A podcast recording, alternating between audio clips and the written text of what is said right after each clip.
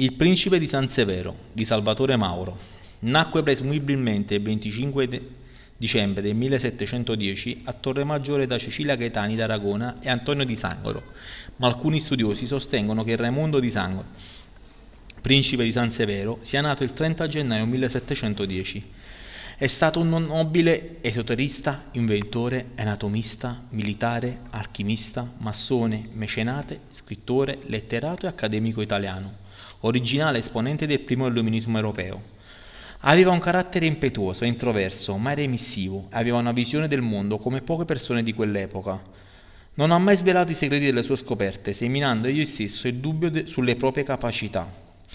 Realizzò invenzioni che gli crearono intorno un'inquietante leggenda, perché al pari degli antichi alchimisti, Costruì marmi colorati, gemme artificiali, stoffe inconsuete, ma anche macchine anatomiche dal macrobo aspetto e una carrozza marittima con cui si dice che passeggiò sulle acque del Golfo di Napoli. Nel suo palazzo si costruì un laboratorio chimico, installò la più moderna tipografia del regno di Carlo di Borbone e una grande vetreria. La frenetica attività che avveniva nel suo palazzo tra bagliore di fornelli e sedore di macchinari fece sorgere nel popolino la credenza che avesse fatto un patto con il demonio e che, data la fede del principe nella cosiddetta luce eterna, lui solesse effettuare esperimenti su cadaveri, ai quali bruciava una parte del cervello, con una fiamma che nella leggenda popolare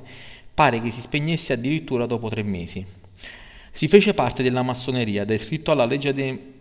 muratori ed a lui si deve il merito di aver commissionato a Giuseppe Sammaritano una delle opere scultoree più belle ed intense della storia dell'arte il famoso Cristo velato, tuttora visitabile nella cappella di famiglia. Anche a proposito del suo sodalizio con lo scultore, il popolino mise in giro numerose leggende, una delle quali sostiene che, dopo che il principe ebbe osservato la perfezione dell'opera, fece accecare San Martino perché non potesse mai più replicare qualcosa di simile. Fu una mente inquieta, le cui invenzioni spaziarono dalla scienza all'arte, ideando macchine per il riciclo delle acque, tuttora usate nella parte e nell'arte presepiale e nei mulini concepì colori innovativi, dai nomi un po' strani come nigredo, albedo e rubedo, e ha molte altre tonalità di verde come il verde mare, il verde smeraldo e il verde prato. Fu il primo a sviluppare una stampa a colori e quando iniziò a sperimentare l'arte militare ideò numerosi pezzi d'artiglieria, sia a polvere pirica che ad aria compressa, ed ingegnò un cannone che rispetto ad esemplari simili pesava 190 libbre in meno, aveva una gettata sensibilmente superiore e la cui leggerezza era tale che un soldato poteva trasportarne due allo stesso tempo.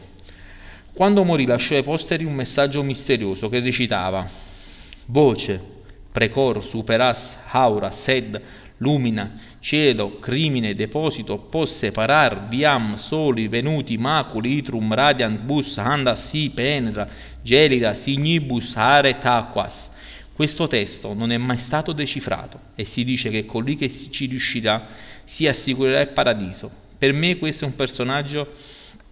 è stato di un'intelligenza superiore alla gente comune di quell'epoca. Sono state scritte molte cose su di lui. Come al solito c'è chi parla bene del principe perché ci ha lasciato grazie alla sua visione del mondo il Cristo velato e chi diceva che era molto cattivo e che non aveva molto rispetto delle persone perché usava i corpi,